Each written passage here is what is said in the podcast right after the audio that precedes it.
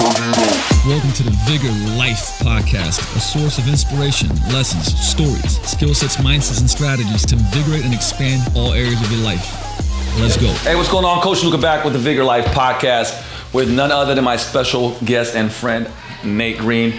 Um, we kind of, it's hard to spot this guy nowadays. He's uh, he's kind of like uh, I'll say the ghost behind the scenes. But we're finally, uh, we finally got him here. Number one, number two. Uh, this is the first podcast in uh, I don't know. We haven't given it a name yet, but in uh, in Gene's office in in the the back room of the new Vigor Life building. So so it's kind of cool. We got we got um, two firsts here. But so what I wanted to to talk to Nate about is well shit, just about everything, right? Like I said, Okay. this is gonna go all over the place. But Good. for for for people that don't know you, right? Because because uh, like you've done so many different things. You you started. Uh, you're a personal trainer. You had your own gym for a little bit. Yep. Uh, then you start. Then you started being a uh, editor for T Nation. From there, you did some of your own stuff. Then you went to Precision Nutrition. Then back on your own again. Um, and you're a recovering fitness junkie, which we, we're gonna have to touch on a little Yeah, bit for sure. Okay. Um, and now you're just uh, working on a lot, a lot of cool projects. Yeah. But so, a couple of things first, right?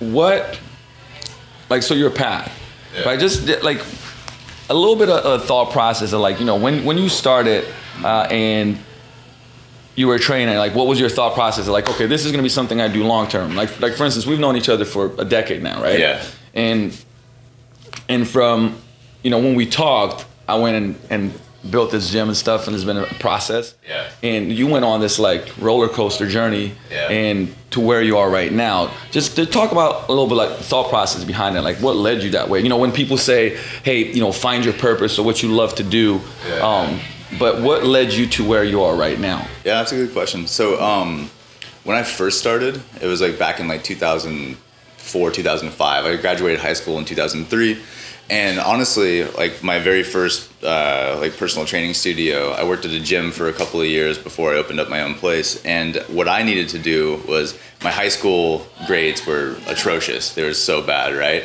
So like college wasn't really an option for me because I just did not do well in a structured environment where like I had to sit in a class and learn. So I kind of knew that I had to figure out So something you, did, you didn't own. you didn't have any like any I would say uh, desire to go to college. You were like that. That's not an option. I, I did I did one semester of a community college in a small town in Montana, and then I was like, "That this is not for me." But what, what was interesting though, and I'll I'll wrap it back around to opening the training studio, but. So I didn't excel in uh, like traditional schooling environment, but at the same time, like I graduated with like a 1.7 GPA. Man, it was fucking horrible, like really bad. Like my parents like don't even know the extent of how bad it was. So I barely graduated high school. Um, but what happened is at that same time, I was still ambitious and kind of entrepreneurial. So even though I was getting shitty grades, I was uh, writing for the high school newspaper, and I saw that uh, the local town's newspaper, it's a small town in Montana where I grew up, and uh, they needed someone to cover sports. They needed someone to cover uh, women's basketball and volleyball. And so I like applied for this job to write some freelance articles. So at the time I was doing shitty in school, but also over here making a couple hundred dollars a week, like covering basketball, covering volleyball for this local newspaper.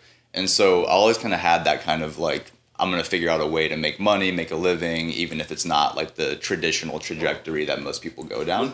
Was that more of a necessity, or did you like writing? No, I liked writing at that Yeah, point. okay. Yeah, man. Uh, I mean, I'm, I'm gonna. This is gonna go all over the place, but dude, I was I was telling I was telling our buddy uh, Mike earlier that uh, the way that I got started writing is I was a big like Eminem fan, and so I'd go on the Eminem fan forums and I would fucking key style. It's like freestyling, but like No like- shit. Yeah, no, it was horrible. I was really So, bad at uh, it, but- but I learned how to like put together things really quickly. So I've always been into writing, and then so anyway, I got to the point where senior year of high school, I started training uh, more seriously, and I guess like I had a little, I had pretty low self confidence at that time because I was like, man, I'm like a fuck up. Like my, I'm not doing well in school, and I live in this small town. I'm not sure what I'm gonna do with my life. Uh, when I got into the gym, and I was able to like gain 40 pounds of muscle over the course of like a year and a half, and I was like, holy shit! If I can change my body by like reading these training books and these exercise phys books and these nutrition books. Like I'm not fucking stupid. I just don't excel in school. Maybe I should look at like how can I take what I've learned from training and start helping other people with it. So I was like 18, 19, didn't know a lot, but uh, I got a job as a fitness assistant at a uh, at a, a small gym there. And I trained there for a couple of years, got my personal training certification, wiped down cardio machines. And then at some point, I just kind of broke off on my own and opened up my own personal training studio, ran that for a few years. And so at that point, man, I was just like, what, like, how can I not have a real job ever? it's basically how I was doing it, right? I love that question. I need to pause. Like, hey, you know, what do you want to do for your career? I don't know, man. I just got to figure out. I just don't want to. I, and we were talking about this at dinner last night. Like, I'm basically unemployable now. Like, I've never written a resume or a CV or anything like that. Um, I wouldn't even know where to begin, and I don't think I'd get hired. I think if I like looked, like, I think if I put down GPA 1.7, no college, no one's gonna fucking hire me. But if I can show them my experience and what I've been able to do, like that's that's where the value is for me, right? So anyway, I started this personal training studio, and um, I was still into writing though, so I love training people. But at the same time, I was like starting to go to conferences. I was starting to meet some mutual friends of ours, like Alwyn Cosgrove took me under his wing. Uh, Lou Schuler, who was a former fitness director in Men's Health magazine. I started making all these different connections with people, and then they started. Uh, Alwyn Cosgrove called it fast tracking. He was like, "Let me just help you out." So he's like, he got me my first quote in Men's Health magazine, introduced me to Adam Campbell, And I think like that's man, I, I can't remember because I, I know I shot you an email after reading like I think one of your articles or something. Um, but it, but that's, that's that's how we connected at first. I think. Absolutely, it was, yeah. It was definitely an article. I think. It was an article, and then um, so then it was around this time. I think it was like 2007 ish, and I was doing both. So I was training. I was doing maybe like 30 sessions a week, and then I was writing some articles for like some magazines. And at that point, I was uh, I was reading T Nation a lot, and T Nation a lot of uh, at the time um, it was super popular. All like my favorite people were writing for him. So John Berardi, Eric Cressey, Mike Robertson, DeFranco, like all these people that I grew up like you know Yeah. reading their articles, watching their videos, etc. Um, were writing for the site.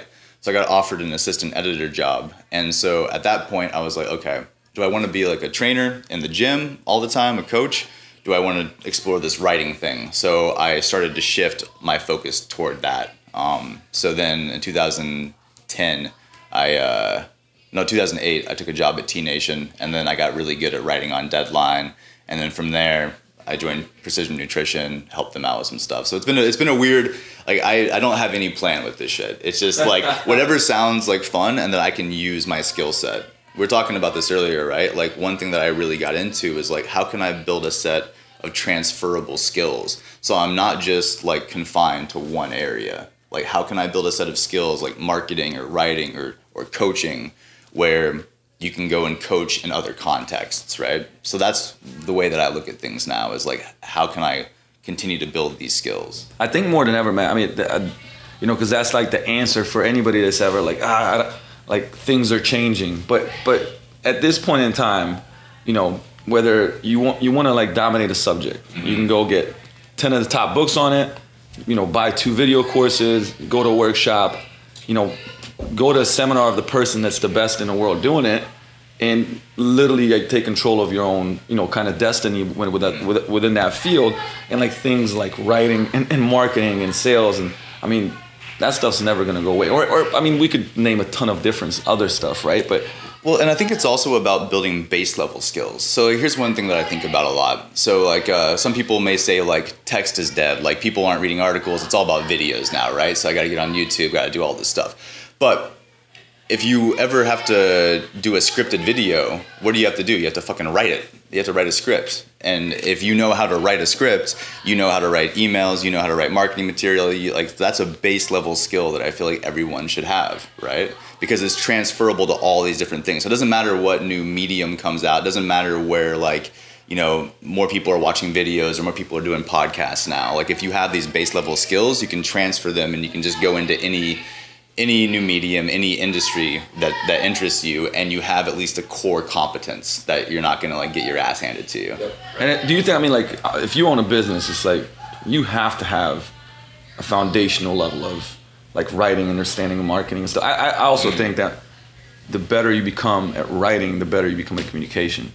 Yeah, because it forces you to think differently, right? Like if you're, if I am going to write an article, I have to think about like what's going to be your experience reading it. Where are you going to be? You're gonna, you're probably going to be on your phone. How am I going to write the sub headlines? Because I know like if people are scanning it, right, you can like look at all the data. And so when you when you understand how people interact with your material, whether it's videos, podcasts, whatever, and you build that base level skill, it's a lot easier to communicate no matter what you're doing. So okay, because because you brought that up, if you had to go like three to five things, mm. if somebody wanted to become a better writer right now, yeah. right, and, and in a context of, um, they you know they either want to excel in their career, or maybe they have their own business, mm. and you know they want to they want to do it for whether it's writing better email newsletters or you know, some copy or just communication in general. Okay. Like, what would be the maybe three to five things that you'd recommend? Right. So this is gonna go a little bit over the place. Perfect. There was no preparation for this, by the way, so like I'm just coming up with shit. yeah. All right. So the first thing that I do is uh, the first thing I'd recommend is ask yourself why. Why do I want to be a better writer? Like, do you want to do it to write like a novel? Okay, that's one thing. Or do you want to do it to be a uh, to, to write more compelling copy for your website so you get more leads, right? So you got to know why you're doing it in the first place. I think become a better writer is just a bullshit goal unless it has a specific end that you're trying to get to, right? So for me, I want to become a better writer because I want to be a better communicator and I want to better uh, coach people through like transitions. So like if I become a better writer, people can relate to me and I can reach a lot more people through my email list or through my website or whatever. So number one is to, like to, to, interject just a little bit yeah, because, because it's so important that you know we talk about writing and you brought the why up right and it becomes so so foo-foo-ish but whether it's goal setting here what we do at the gym with businesses right if you can't if a person can't really uh, uh, I would say elaborate why and make a really strong point. There's not enough emotion behind why you're doing it. Yeah. You know, it's kind of like when you send me the, you know, what happens? What's what what's the best that happens if you if you do this? If you do this, and what's the worst? And if what the what's the worst isn't painful enough, and or if what's the best isn't really driving you. Yeah. Like most people are just not gonna, it's just not gonna happen. But I'm glad you brought it up, even in when it comes to writing, though. I mean, we have a limited amount of time, right? So like, I like I advise like and consult with a lot of uh, mostly fitness businesses now, right? And I only take a few projects or people per year and uh, but that's the one big thing is like i always like to push back with my clients and i'm like why do you want well yeah i know right but but i think it's a good and, and, it's only because i've had people push back to me like I, I think when we get into this position where we're like oh i'm supposed to do this i'm supposed to be a good writer i'm supposed to start a website i'm supposed to write an ebook i'm supposed to train this many clients a week. Like I think supposed to is bullshit. And so I always like to come back and scale it back and go, okay, like what am I trying to accomplish here and why is that important? So that's number one. You want to be a better writer? Why do you want to be a better writer? Uh, second thing is, okay, once you decide why, maybe it's to write uh, better, like more compelling emails. Let's say you have like a, a physical business and you have an email list or it's an online business, like you're communicating with people, right? So the second thing that I would say is where are these people at? So you think about what you're writing about. And if you're writing to a customer or a prospect or to other people, you're not just writing for yourself. If you're writing for other people, you got to be like, all right, why, what do they need to know? And why does it matter to them? Right? I feel like a lot of people sit down and write an article and they're like, I just know some shit and I'm going to write an article about like four ways to do a deadlift. And it's like, okay, do people actually because it's something that? yeah it's something like something you know and maybe excites you or maybe not but yeah. you you don't think about who you're writing for absolutely which is like probably i mean obviously it's the most important thing yeah i'd say all right here's, here's my my best writing tip though and uh, i've been doing this for a few years now and i think i picked it up at, uh, at when i was at precision nutrition uh, john berardi's company i was there for about five years mostly behind the scenes and one thing that we came up with was like a checklist. Every time that we write an article, we have to follow this checklist. And it's like, what's the emotion that we're going for here? Who is this written for specifically? Is it written, like in PN's example, it's like, is it written for fitness professionals and coaches, people that train clients, or is it written for clients? Different tone, different way of doing things, right? Um, but the most important question for me on that like checklist was number one, what am I trying to say? Like boil it down to one sentence. Before you go write a 2000 word article, what am I trying to say? What is the number one point I'm trying to make? And then at the end, have I said it? So what am I trying to say? And have I said it once I finish the article? If you can just answer those two questions, you're gonna be uh, in a much better place than people just going like, I need to fucking write about something. I don't know what to write about. Yeah. Pause. No, that's get excited at this talk. no, no, that's awesome, dude. Like that's actually because I haven't heard that one before, so it's like something I want to write down. Now, for for because we just stay on this topic a little bit because I definitely want you know personally, I'm like, okay, what can I extract here? Mm. That's like the nuggets that people can go use, right? So, mm. but from a standpoint, you know, would you say that? Um, because one of the ways that I, I uh, got better at writing was there's people that I would like, whether it was blogs or books that I would read, and I'd be like, I love this format, or I love the, the way that they write, and then I would literally go and write a blog in that exact same format on something that I wanted to write about, Yeah. right? Or I probably didn't ask myself those questions at the beginning. Um, but nonetheless, I was like, okay, I, I want to talk about a topic that I'm knowledgeable about. You know, share this information. Here's the context I'm going to do it in. But like, I'm going to use this exact same format. Like, for instance, when Yeah. you said you were one of the first people that I would read it, where you would do a lot of subheaders. Yeah. Right. When you do the, uh, it was the, the heroes The hero handbook. the hero handbook, Yeah. right? But but that was like written very where it was it was really broken up, but it was I mean you could slide through and get points out of it, right? Let me tell you how I wrote that. So, uh, the Hero Handbook is a free ebook I gave away in like 2011, maybe. So it was a while ago now, right? But I still like I, I, I've like had other books published, like like traditional publishing, and that's like the one that people like the most, which I found interesting. Like the thing that I gave away for free. That you should I- probably make a print out of that. yeah, no, maybe I should. Um, but so here's what I did to write that. There's another writing tip, I guess, is uh, I set a timer for each section for 30 minutes. I'm like, I got 30 minutes to write about this topic. So once I had my outline, once I had my topics, I want to hit this, I want to hit this, I want to hit this. I pick topic number one, and I go, okay, put some headphones in, fucking clear out the rest of the room. 30 minute timer, and I just got to get a shitty first draft. So that's another thing that uh, we did uh, really well at PN, I think, is we had what we called, I think there's a writing teacher called, I think her name is Anne Lamott. I'm to murder her name, Anne Lamott. I don't know how to say her name. But she's always talking about getting to a shitty first draft. Because what happens when you're writing is as you're writing it, most often you're like, this is bullshit. Like, this sucks. I still write stuff today and I'm like, this is the worst thing I've ever written. No one, I suck as a person and no one's ever to read this. Is it, is, is it almost like uh, the way of getting over the editor in your head? Absolutely. Right? Because it's like when you start editing too much and you don't finish even the shitty draft, 90% of the time you're actually not going to do anything. Well, it, it- you know, like, you know this from starting a business, right? Like, once you kind of have, once you have a basic strategy, you don't need to know everything. You just need to get started, right? And so with writing, it's kind of the same thing. Like, if you have to write a marketing piece, or you have to write an article, or uh, or anything, a video script, whatever, the hardest part is getting the first uh, first words on the pa- down on the page. Like if so, that's why I set a timer. So I set a timer for thirty minutes, hour, twenty minutes, whatever, and you just race the clock.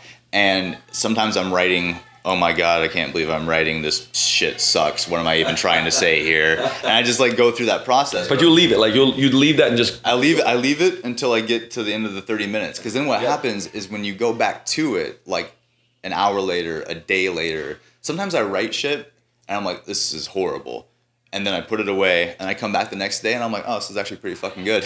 I just need to edit it now because the hardest part is getting the, your thoughts down first. So that's that's another I guess piece of advice is like try to get to a shitty first draft as quickly as possible and recognize it's going to be shitty. Like you there're going to be nuggets in there that are good. You're going to have to get rid of most of it, but that's going to get it's going to get your main ideas out, right? And that's the most important thing. Great tip. With you know, and, and kind of this leads really well because for you, like you you've always been, uh, you know, we always talk, talk about this where we sit down. I'm like, man, shit, I wish I was more organized like you, right? Yeah. And uh, but but you do have like you you got a system to where you you get clear and get stuff done really well. And I I want to talk about like where you are, you know, not how when we started, but like where you are right now, where you think, all right, optimal day. Like this is how I, you know, get shit. Now there's some there's some stuff that I love about what you do, uh, and I'm big on rituals, but like things that you do in the morning, you and Shelly do, that I love. You know, that kind of, you know, stole. But also like throughout the day, like how do you get as much done and and, and really, you know, because this is one of the things.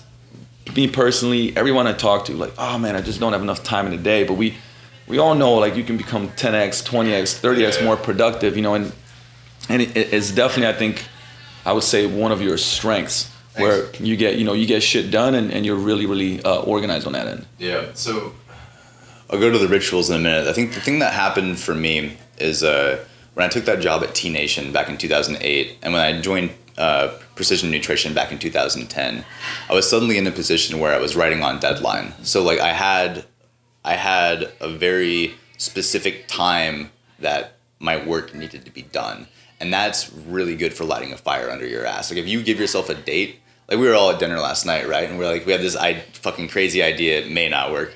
Probably will. Yeah, probably will. All right. but but so but we're at dinner, right? And and and we're sitting there. and We're like, all right, we just got to book the date. Like we got to book the date right now. And I think that's so important. I totally lost my train of thought. I was talking about I was talking about I was talking about last night, and I started thinking you- about the fucking talking about, the uh, scallops that I ate, and I forgot what I was talking about. That's where it took you. Yeah, I don't know why. Yeah. no, you're talking about uh, the, the, how you started having deadlines when you came to T Nation Okay, and Precision yeah, yeah. Nutrition. The dead the deadline. So we gave ourselves a deadline. That's that's the fucking point I was trying to make. So we gave ourselves a deadline. We're like, all right, like this thing is never gonna happen unless we set a date to talk about it. So like in September, we're gonna meet for a couple of days, talk about this thing, see if it's actually viable. But if we just kind of leave it out, it's like, oh, we'll talk about that someday. It's never gonna fucking happen. Yeah. So I feel like having a deadline is super important. Um, for me personally, I've had to learn to say no to good ideas so I could say yes to some great ideas. And I think I, I think I stole that from uh, a guy named Greg McKeown. He wrote a book called Essentialism. Jay Ferruggia loves that fucking book. Yeah. I So don't, I don't love it. I mean, I love it, but Jay loves it. Jay loves it. Jay like sleeps with it at night Yeah, under his pillow. yeah. He's probably watching this. He's kid. Maybe he doesn't. I'll make sure I tag him on it now. so I try to I try to limit the amount of things that I say yes to because what happens is uh, especially early in my career and I still I still fall victim to this where I just take on too many projects at once I get overwhelmed and I'm like why am I even doing all this other shit like what am I actually trying to accomplish here um, so I try to say no to more things now and uh, that's super helpful because then you get to work with people that you really uh, that who inspire you and you get to work on projects that actually matter instead of a bunch of little shit right that just takes up your time but uh, for the morning rituals, like I take my mornings really seriously. So if you come over to our house, so if you stay with Shelly and I, what will happen is we'll wake up in the morning, and first thing we do is we make coffee and we have a gratitude practice. So some people use like the five minute journal, um, but what we do is we sit, we have our coffee, and we each say three things that we're grateful for, and then three things we're looking forward to that day. And it's just it's been a habit for like five years now, and it's a it's the best way to start a day because even if you're having a shitty day, even if things are going wrong, you can still be grateful for like. Sometimes I'm grateful for like a cup of coffee. I'm grateful for like the fact that I have hot water, the fact that I get to eat food. You know. what I But you said you said that that was actually one of the really important things for you guys' relationship too. Oh, it's crucial because like for the mo- so it, it was it was crucial to have like a gratitude practice and then to talk about like oh I'm looking forward to X Y Z because you know it, it just gets you in an optimistic mindset for the day. But it was key for our relationship because what happens when most people wake up? I don't even know what happens when most people wake up actually because I don't I don't I don't know anymore. But like what we, what we used to do is we'd you know get up we'd have our coffee but like I'd check my phone and she'd go off and do something and then like maybe we woke up late so she had to go to a meeting or whatever. Now we make time to just connect as a couple first thing in the morning and we get to talk about things that we're grateful for and things that we're looking forward to and it's just uh, it's made us closer and it's a time for us to be totally present. So we don't have our phones next to us. We're not trying to rush off. We're not trying to time it and like get through it quick. Um, that's made us that's made us way I, closer you know, I think when you kind of like all, essentially reverse engineer it, to me, all of those, you know, the morning rituals in many ways, but perfect example is this, you know, how do you, what's the foundation of your day? You know, how do you start it? Like, what, you know, where does your focus go? If I wake up in the morning and my focus goes on, you know, what are some great things in my life? Like, what am I excited about in a day? You know, appreciating the person that you're with.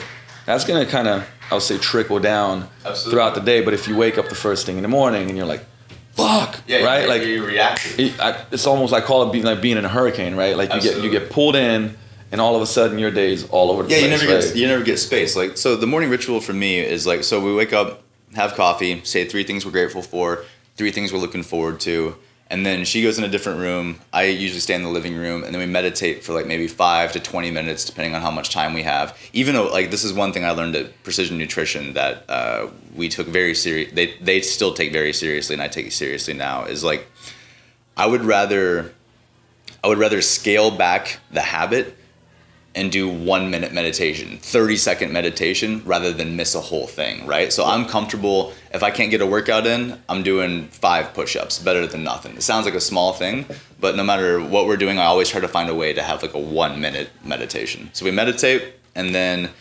uh, make breakfast, and then a couple little, like if you work on the computer a lot, like I do, I use a program called Freedom Yep. and uh, it's fr- yeah. freedom.to freedom 2 and what it does is it just blocks the whole internet. So i can like i can only use a few things. I can use like my google drive to like write articles or whatever.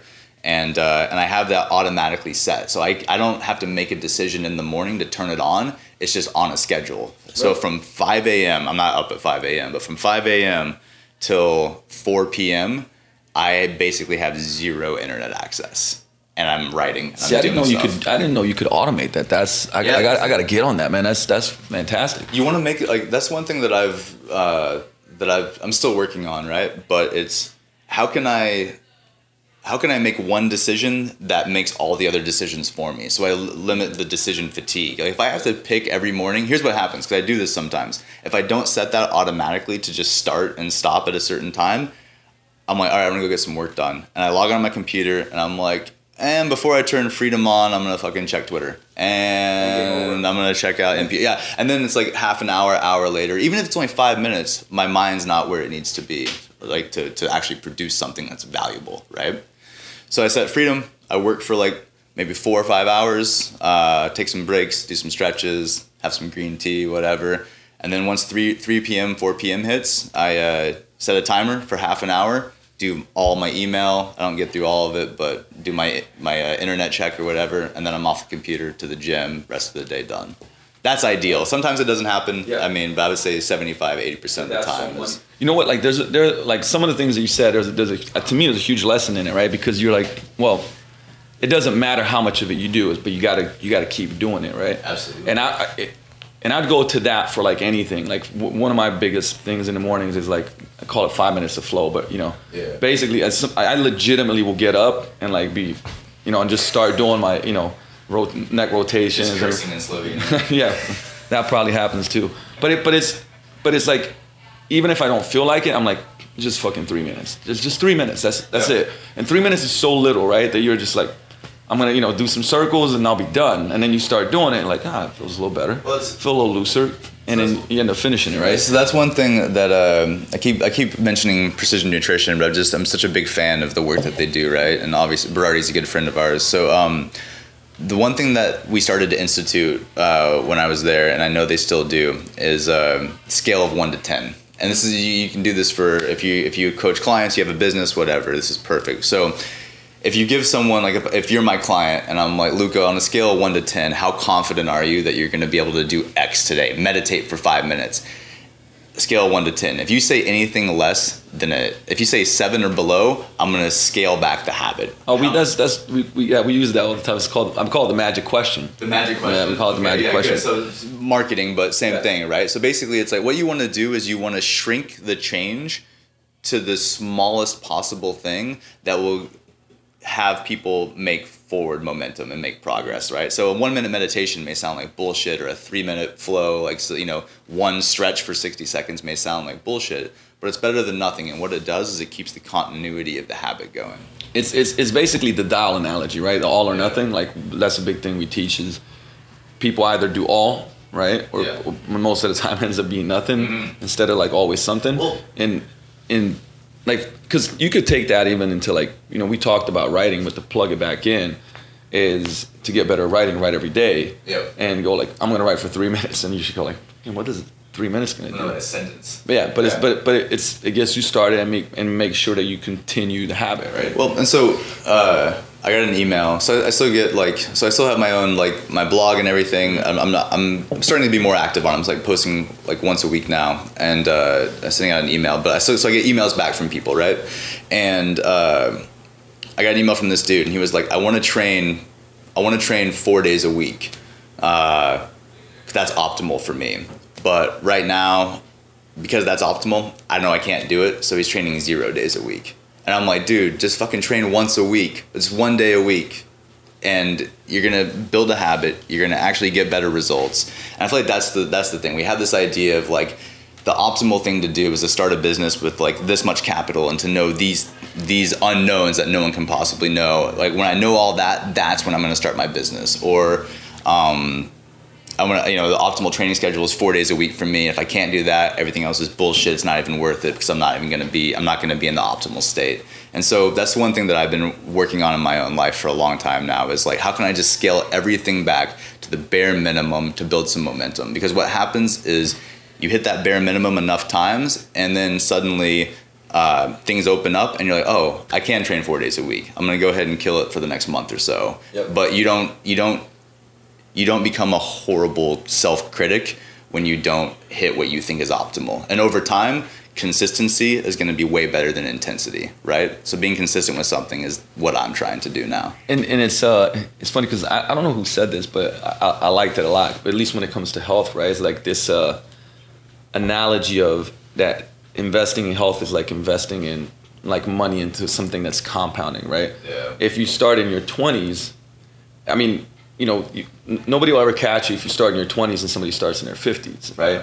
Because it's compounding. But I, I believe that's the case, right? And it can compound even you put a little bit in, right? So rather than ah, well, I'm going to start when I when when it's really optimal, I can do three four days a week or for anything, Yeah. right? It's better that you just keep doing it. Well, think about the investment, man. Like what, what you just said. Like if you just take it out of the context of health and fitness or starting a business, and you think about just investing money, like is it better to invest hundred dollars a month or like thousand dollars a month than a dollar? Yeah. But is it better to invest a dollar than fucking nothing because you can't afford to put five hundred dollars a month in the thing? Absolutely, right? So and that's it's to, to, to, to make a point of that, right? Like, uh, because people say, well, you know, how have you, how have you, like, for instance, saved, like, over time, right? Mm-hmm.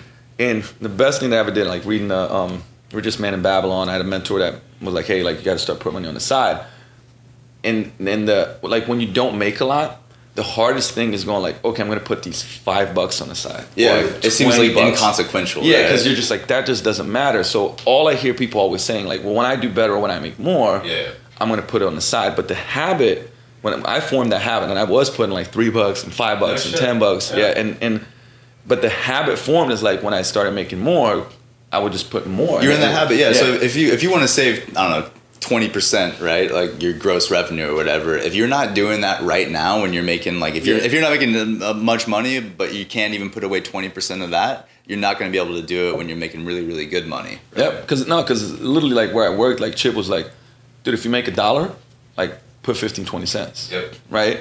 And you go like 15, 20 cents, and and he was so you know he's adamant about it, like nah, like I'm telling you like, and and he you know he kind of went that route. So I, and I trusted that process, and I'll say that like that's one of the best things that I've ever done as far as financially, you know, business wise Absolutely. goes. And I see people struggling with it that you know keep doing better financially, but essentially end up having this habit of like, nah, I need more of a gap. I need more. I need more. Right? Like, There are a lot of broke rich people out there. A lot of people that look. That's one thing that I've learned in this industry too. And I, I love this industry and I love the people that I get to interact with and work with. But like, it's a lot of smoke and mirrors too. And it's interesting. Like once you get kind of behind the scenes of, of, of different people in different places, you realize that everyone's kind of making shit up as they go.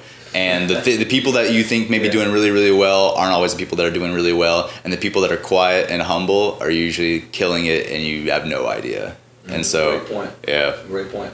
With that, because we're kind of man, I could talk to Nate all day long. Uh, but you know bringing it back to like the recovering fitness junkie, because you you know when I don't know, like about ten years ago, Yeah. I mean you, you were like lifting heavy and a lot, and like back then you still would work for T Nation. You'd go Yeah. out to DeFranco's and train with NFL Yeah, and get dudes my ass handed to me. before the combine.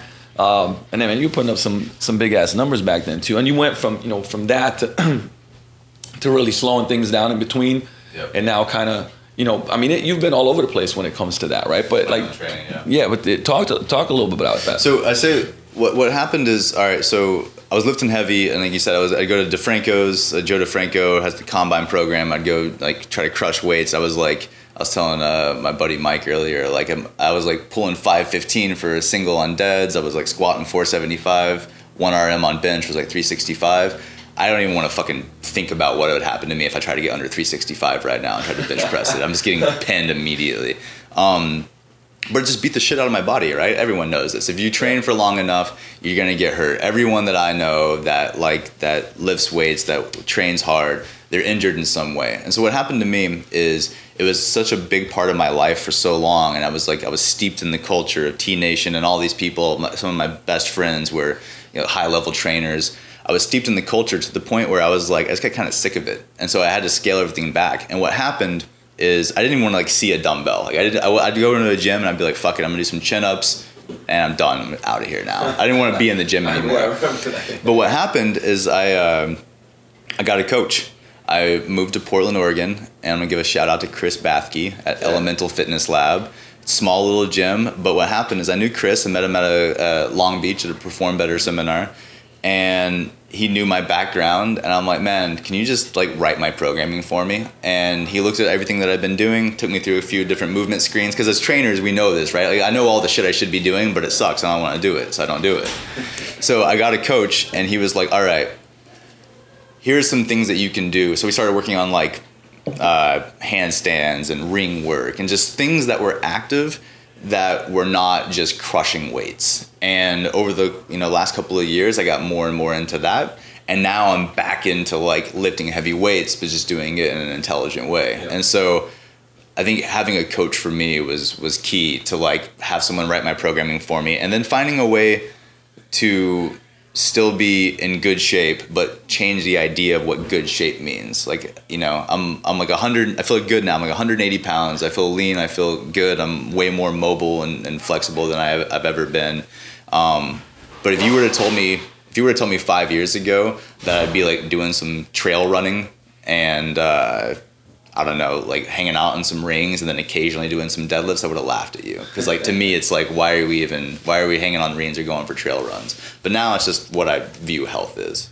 And I, but and I think that's part of it is like the identity thing. Because same thing, I had to I had to go through a really really bad injury mm. to start you know rethinking things, right? And and as I move forward, I think too, it's like that you know the question why, and I'm like, well, man, I do want to look good and jack, but man, I don't want to I don't I don't want to be in pain you know, deadlifting 550 or 600, what does it do for my life? Absolutely. Eh, you know, but risk risk to benefit ratio of exercises, like, you know, am I enjoying myself? Can I do it for the long term? Like, so on and so forth, right? I mean, you start, um, I, I think you just start taking your health a lot more seriously, right? I mean, I was in Italy. So I was in Italy uh, about a year ago, and I remember uh, we're up at and uh, we're up at like this castle area, and it was beautiful, looking uh, looking out over this valley and there was like this group of like older dudes behind us at a table drinking some beers and they were like in their full on uh, like cycling get up right? So like big shorts and like racing stuff. Like they're they're cyclists so they were like biking around italy drinking wine drinking beer or whatever. And i looked at them and i'm like those guys are all fucking in their 70s and they look in like great shape. Like they're not fucking muscular or whatever but like they're in great shape. Like i need to change my idea of what health and fitness looks like. And I think it's going to change every couple of years, every decade. When I'm 75, man, I may be like cycling across Italy, hopefully, right?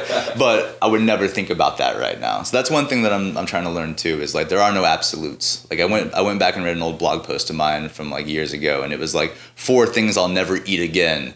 And one of them was like fucking bread, right? because like carbs were bad, right? And I was like, what a fucking stupid article to to have written uh, I mean, obviously, made, I was young, whatever. But like, the, that's one thing that I've I've tried to learn is like there are no absolutes. So when I say I'll never do X again or training is just this right here, I, I'm realizing I'm putting myself in a box that I don't need to be in. And so I'm just trying to expand my idea of what health and fitness is, of what living a good life is. Like the things that I do now may not be the things that I do 10 years from now. I think the underlying principles will be there. I think I'll, I think I'll still find value in a lot of the same things, but I may get there a different way. You know. That's a good point. Okay, to, to end it off on man, what's what's something that's uh, exciting you right now? either something that you've learned or something that you're about to do, whether it's a project you're working on or you're excited about doing. Okay. Uh, I'm gonna I'm gonna shout out to Berardi one more time, and uh, it's like a love fest for PN right here. But I, I but I, I spent so many years with them, and I and I valued their. I think they're doing some great work. He wrote he wrote an article maybe a decade ago, and uh, someone asked him a kind of a similar question, right? And the thing that I'm excited about right now is I don't want to just consistently learn new shit. I want to do the things that I already know. And so what's exciting me right now is looking at my life and my work and my training and my base habits and being like I know what to do. Everyone knows what to do to start a business, to get in better shape, to wake up earlier, whatever. We know what to do, but we don't practice it consistently. So what's exciting me right now is looking at all the shit I know and instead of like getting like instead of listening to podcasts all the time, I still listen to podcasts a lot, but like instead of listening to podcasts all the time, watching videos, reading all these books, I'm like trying to like take down the amount of things that I uh, that I consume and just practice the shit I already know how to do. So am I meditating? Am I moving every day? Am I doing some valuable work for a couple hours at least? Hopefully more. Am I connecting with my partner? Am I like out in nature? I'm just trying to practice all the shit that I already know instead of just trying to get a bunch That's a fucking great in. point. I think you're just talking to me, dude. I, th- I think that Yeah. that was meant This is- was this is a coaching gonna- session for you, I'm gonna make fucking Luca feel a little funny. This is a coaching session. Well done, well done, my friend. All right, so where can people find out? Like, man, I, I would say uh, one of the only things that I really consistently read uh, Nate's emails and blog. I mean, I, I read a lot of shit, but like consistently, Yeah. yours is definitely one of them. So, but where you know where can I find out more about you? Yeah, so uh, just nategreen.org, .org. Dot com Dot- is taken by like org, a real estate mofos. agent, and I couldn't, I couldn't, I couldn't get it, so I'm like, fuck it, dot .org, and I look, look more professional. See, now. and that's how you know this guy's a little more militant. It's like that's it. That's one fucking place you can find me. That's it. Um, man, thank you, bro. That's Yeah, that was welcome. as always fantastic. I wish we could keep going. Absolutely. As, as always, we will after after this. But all right, thanks, brother. All right, man, thank you.